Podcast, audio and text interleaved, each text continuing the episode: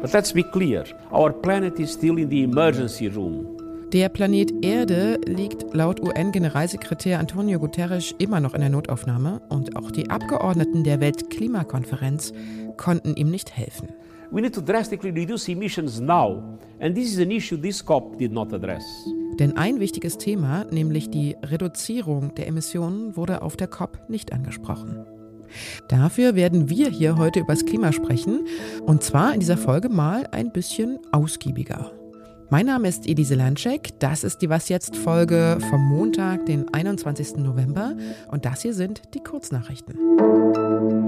Die EU-Landwirtschaftsminister beraten heute über die Notwendigkeit von günstigen Düngemitteln. Denn die hohen Energiepreise aufgrund des Krieges in der Ukraine wirken sich auch auf die Herstellung von Düngemitteln aus und damit auf die Ernährungssicherheit in Europa.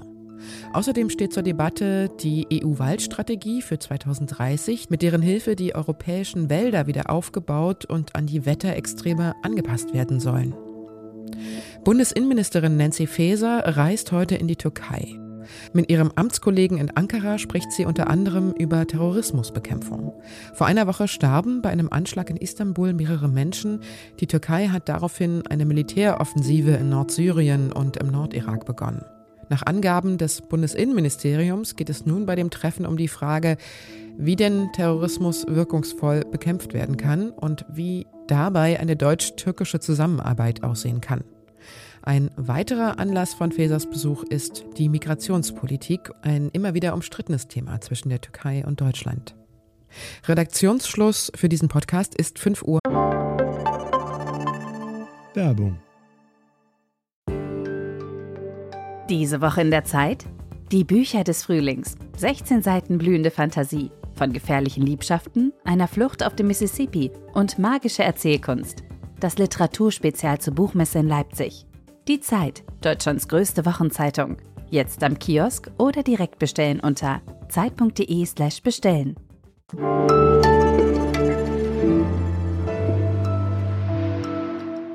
Der Muizin rief schon zum Morgengebet, als sich die müden Abgeordneten der Weltklimakonferenz in Sharm el-Sheikh nach einer durchwachten Nacht gestern Morgen dann doch noch auf ein Abschlusspapier einigen konnten.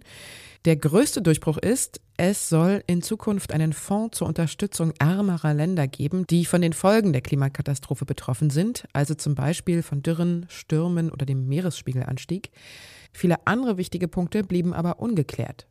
Zeit-Online-Autorin Alexandra Endres ist immer noch in Sharm el-Sheikh und hat die Weltklimakonferenz bis zu ihrem verlängerten Ende mitverfolgt. Hallo Alexandra. Hallo Elise. Die COP ist jetzt zu Ende. Viele ziehen ja jetzt eine sehr gemischte Bilanz. Was würdest du sagen? Was hat die Weltklimakonferenz dem Planet Erde und uns denn nun wirklich gebracht? Also was sie gebracht hat, ist auf jeden Fall ein Fonds, der in Zukunft Ausgleichszahlungen finanzieren soll für die am stärksten von der Klimakrise betroffenen Länder. Für diesen Fonds haben die Entwicklungsländer, vor allem die ärmsten Länder, die kleinen Inselstaaten, ungefähr 30 Jahre lang super hart gekämpft. Und das ist jetzt ein Riesenerfolg, dass der etabliert wurde. Da muss noch gefüllt werden, da muss noch Geld rein und da muss man sich noch einig werden, wie das ausgezahlt werden soll. Aber dass es den jetzt überhaupt gibt, das ist erstmal Grund zur Freude und ein tolles Ergebnis. Was der Gipfel nicht gebracht hat und was eigentlich vielleicht sogar, wenn man sich das große Ganze anguckt, noch viel wichtiger wäre, das sind Vereinbarungen, wie man in Zukunft die Emissionen noch stärker senken will. Die bisherigen Klimaziele reichen halt nicht aus, um die Erderwärmung so zu begrenzen, wie es das Pariser Abkommen vorsieht. Da muss ganz schnell noch ganz viel passieren und man hatte gehofft, dass man da zumindest sich hier auf so eine Art Arbeitsprogramm einigen kann. Das gibt's jetzt, aber das ist ziemlich mau und das ist Grund für Frust. Es gab ja schon Klimakonferenzen, da herrschte hinterher so eine Art Aufbruchsstimmung. Wie ist es dieses Mal? Ja, ich würde sagen, das ist eben beides. Ne? Also die, wie gesagt, die, die ärmsten Entwicklungsländer, die besonders verwundbaren Staaten, die kleinen Inselstaaten, die sind super happy.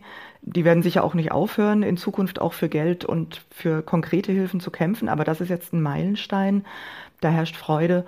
Und ähm, der Frust ist eben da, weil wir in Sachen Emissionen, Abschied von fossiler Energie hier nicht wirklich weitergekommen sind. Es gibt ja Kritikerinnen und Kritiker, die sagen, die COP, also die Weltklimakonferenz, ist eigentlich ein zahnloser Tiger und bringt viel zu wenig konkrete Ergebnisse hervor. Was würdest du denn sagen? Braucht es so ein Instrument wie die COP auch in Zukunft noch? Ich finde, wir haben kein besseres und deshalb braucht es diese COP. Also es ist das einzige Forum, in dem wirklich alle Staaten der Welt zusammenkommen, eben unter dem Dach der Vereinten Nationen, um darüber zu beraten, wie man dieser Klimakrise noch äh, Herr oder Frau werden, Herrin werden kann. Und, und es gibt kein anderes Forum. Also da, die Tatsache, dass alle einstimmig beschließen müssen, was dann am Ende rauskommt, ist eigentlich toll, weil es verleiht eben einem kleinen, einer kleinen Insel, einem kleinen Inselstaat genauso viel Macht wie den USA oder China oder der Europäischen Union oder den Ländern der Europäischen Union. Es führt halt leider dazu, dass dann die Fortschritte auch sehr gering sind. Aber wir haben kein anderes Forum, das das könnte. Und ich glaube, wenn wir das nicht hätten, würden wir noch viel langsamer vorankommen. Deshalb auf jeden Fall braucht es diese Klimagipfel. Ich danke dir, liebe Alexandra, und gute Rückreise. Danke dir.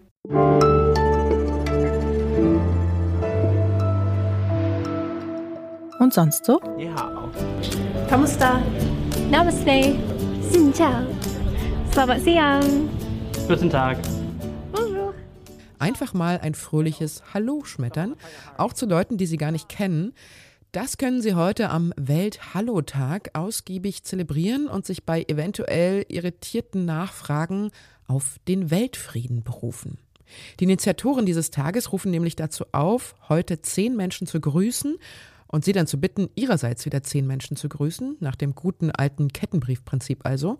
Das Hallo soll nämlich ein Zeichen dafür setzen, dass nur Kommunikation zwischen den Menschen und nicht Gewalt Frieden auf der Welt herstellen kann. Den World Hello Day gibt es seit 1973 und war damals eine Reaktion auf den Konflikt zwischen Ägypten und Israel.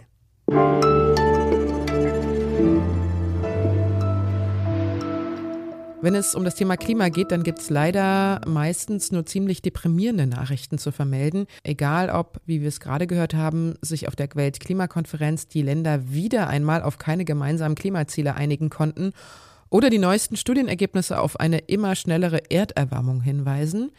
Aber manchmal hilft es auch, auf das zu schauen, was funktioniert und wo es schon in die Richtung geht. Viele Länder treiben nämlich den Ausbau von erneuerbaren Energien durchaus ordentlich voran und beziehen immer mehr Strom aus Sonne, Wasser und Wind. Mein Kollege Christian End aus dem Ressort Wissen bei Zeit Online hat sich zusammen mit einer Kollegin diese Länder mal genauer angesehen und die Ergebnisse in Grafiken aufbereitet. Hallo Christian. Hi Elise. Ihr habt ja ein Ranking erstellt, wo es schon besonders gut läuft. Welche Länder stehen da bei euch ganz oben? Ja, das sind vor allem europäische Länder. Gerade was die Windkraft anbelangt, ist Dänemark ganz oben. Die haben fast die Hälfte ihres Stroms aus, aus Wind. Die haben natürlich viel Wind, viel Küste und haben da sehr viele Windanlagen gebaut. Auch Irland und Litauen sind gut und auch ein paar lateinamerikanische Länder, vor allem Uruguay bei der Windenergie und Chile bei der Solarenergie. Wie viel Prozent an erneuerbaren Energien muss man denn aufbringen, um bei euch im Ranking ganz oben zu stehen? Es ist so, dass jetzt die Top-Staaten weltweit haben inzwischen mehr als die Hälfte ihres äh, Stroms aus erneuerbaren Energien, aus Sonne und Wind vor allem. Und ist aber eigentlich alles, was über 10 Prozent kommt, ist schon, ist schon dann äh, relativ gut, ja. Okay, es klingt jetzt noch nicht so viel, aber ist wahrscheinlich noch äh, ausbaufähig und eine Tendenz wahrscheinlich erkennbar. Welches ist denn dabei die wichtigste erneuerbare Energiequelle? Also wo geht es denn am stärksten voran? Die wichtigste erneuerbare war jetzt äh, in den letzten Jahren sicherlich Windkraft. Das ist jetzt so ein bisschen ins Stocken geraten aus verschiedenen Gründen. Teilweise gibt es Lieferschwierigkeiten bei den Turbinen, teilweise gibt es, das kennen wir auch aus Deutschland, dann eben Anwohner, die dies nicht mögen, komplizierte Genehmigungsverfahren. Deswegen war jetzt zuletzt die Solarenergie eigentlich ein bisschen dynamischer unterwegs und da haben wir jetzt sogar noch stärkeres Wachstum gesehen. Ist denn dieser Aufstieg der erneuerbaren Energien vor allen Dingen mit politischen Entscheidungen zu erklären oder würdest du sagen, da spielen auch andere Faktoren eine Rolle? Ja, nur zum Teil. Also es ist einfach so, dass Wind- und Sonnenenergie inzwischen äh, die billigsten Energiequellen sind. Also die haben, die waren äh, vor ein paar Jahrzehnten noch sehr, sehr teuer und der Preis ist rapide schnell gefallen, während der von Kohle zum Beispiel ungefähr gleich geblieben ist. Und inzwischen ist es einfach rein ökonomisch, da muss man jetzt gar nicht großer Klimavorkämpfer sein, sondern rein wirtschaftlich macht es Sinn, auf diese Energieformen zu setzen. Das ist ein ganz wichtiger Faktor für diesen Erfolg. Aber der Staat ist auch wichtig, um eben die Rahmenbedingungen richtig zu setzen. Ne? Also gerade Thema Genehmigungsverfahren zum Beispiel und so, da muss der Staat schon auch gucken, äh, dass der Ausbau dann tatsächlich funktioniert. In Deutschland sehen wir ja, dass das mit dem Funktionieren nicht ganz so einfach ist. Also es reicht nicht, mehr Windkraft oder Solaranlagen aufzustellen. Es fehlen ja immer noch die Trassen und auch die Speicherkapazitäten. Woran hakt es denn noch im weltweiten Vergleich? Und, und vielleicht auch, wie, wie kann man das lösen, wenn man das so einfach sagen kann?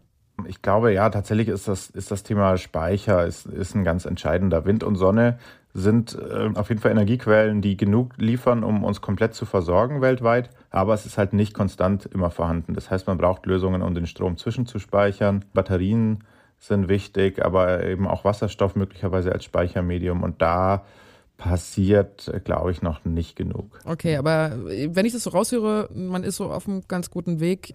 Bist du da optimistisch? Ja, tatsächlich. Ich meine, auch wenn die Werte jetzt noch niedrig sind, es ist teilweise wirklich so ein exponentielles Wachstum. Das heißt, es nimmt jedes Jahr äh, weiter und weiter zu und äh, kann dann wirklich schnell auch richtig Fahrt aufnehmen.